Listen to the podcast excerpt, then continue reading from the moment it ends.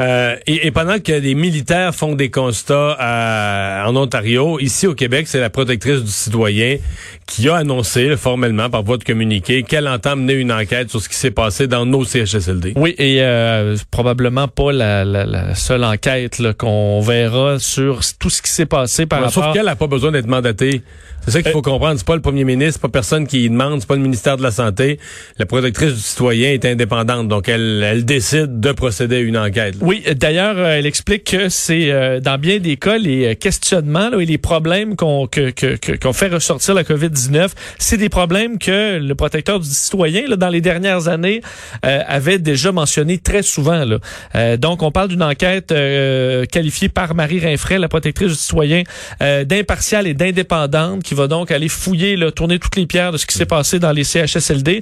Euh, elle dit là, dans le communiqué, la crise actuelle se déroule dans des milieux de vie collectifs déjà fragilisés, avec des problèmes connus, souvent dénoncés. Euh, parmi ceux-là, manque criant de personnel, euh, conditions de travail difficiles en raison de ce manque de personnel, fort taux de roulement des préposés aux bénéficiaires, suivi insuffisant des milieux privés par le réseau public. Par contre, il faudra attendre parce que le premier jet de ce rapport prévu à l'automne 2020, rapport final automne 2021.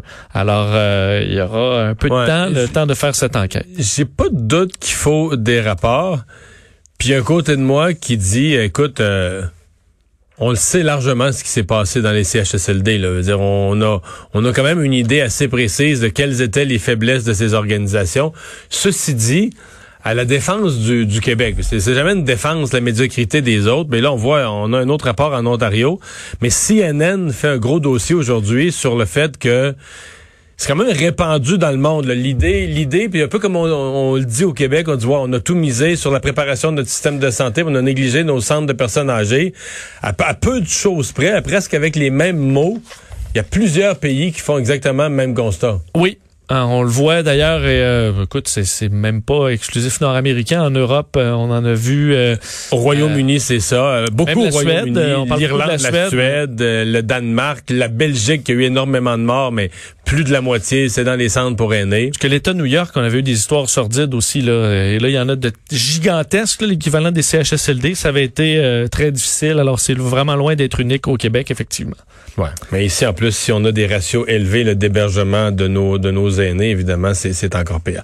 Pour parler de la situation en Ontario, euh, on va parler tout de suite avec euh, Marc Dauphin. Il est un médecin retraité des Forces armées canadiennes. Euh, bonjour, Monsieur Dauphin.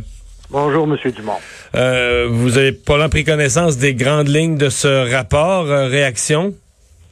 Oh, réaction je, je, remarque énormément de parallèles entre euh, Toronto et Montréal depuis le début de, de, de, de, la, de la, crise de la COVID.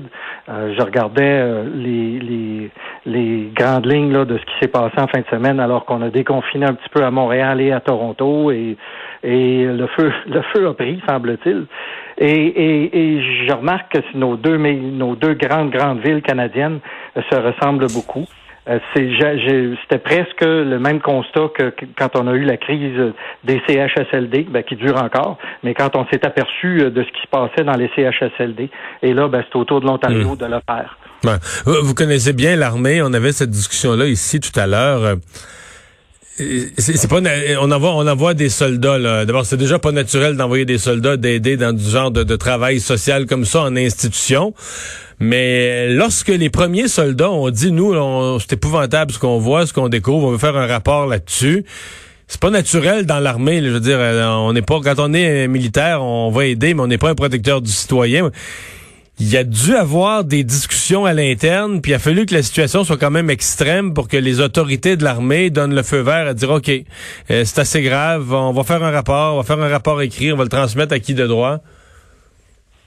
Tout à fait. Et c'est la procédure normale dans les forces armées euh, de faire ça. Quand on après chaque opération, il faut qu'on fasse un rapport.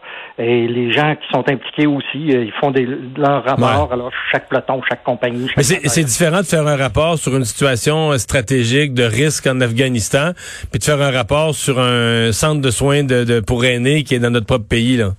Tout à fait, tout à fait. Mais c'est ça qu'on nous a demandé. On a demandé, je dis encore nous, mais je, ne suis plus dans les forces armées, mais on a demandé aux forces armées d'intervenir. Alors eux, ils interviennent, puis s'ils constatent quelque chose d'inouï ou de quelque chose qu'il faudrait corriger tout de suite, ils vont faire leur rapport même avant que la mission soit terminée. Ouais.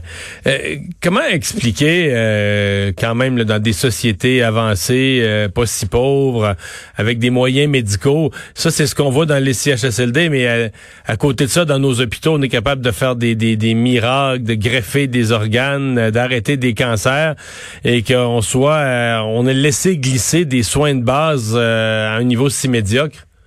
Ben, je pense qu'effectivement, vous avez mis le doigt sur le problème là, dans votre première phrase. Dans nos pays euh, occidentaux, euh, soi-disant avancés au point de vue scientifique, on a mis euh, l'emphase sur les, les, greffes du visage, par exemple, plutôt que sur les soins de services plus sociaux à nos personnes âgées ou à nos, nos plus défavorisés. Alors, ce sont des choix de société qui se sont faits, je pense, un peu partout là, dans, les, dans, dans nos pays. vous parliez tantôt des pays d'Europe de l'Ouest, des pays de, de, des États-Unis. Ça ressemble, à, ça ressemble à ce qu'on vit ici un peu, hein? C'est tout. J'ai l'impression que c'est tout pareil. J'ai l'impression qu'on verra peu de grandes différences quand on va regarder ça euh, euh, d'un peu plus euh, avec le rétrospectoscope. Là, on va s'apercevoir qu'on a réagi pareil. J'écoute les nouvelles de TV5 presque tous les soirs, puis ils ont les mêmes problèmes dans leur centre de service des CHSLD. Ils appellent ça des, étapes, je pense. Alors, ils ont les mêmes problèmes que nous. je le savais en écoutant. Si on écoute CBS, c'était évident que dans l'État de New York, il y avait des problèmes dans leur CHSLD alors, c'est un phénomène de société, de société occidentale, et c'est un phénomène sur lequel il va falloir se, se, questionner. Mhm. Ouais. Mais, euh, docteur Dauphin, merci beaucoup d'avoir été avec nous. Ça me fait plaisir. Au revoir. Marc Dauphin, médecin retraité des Forces armées euh, canadiennes.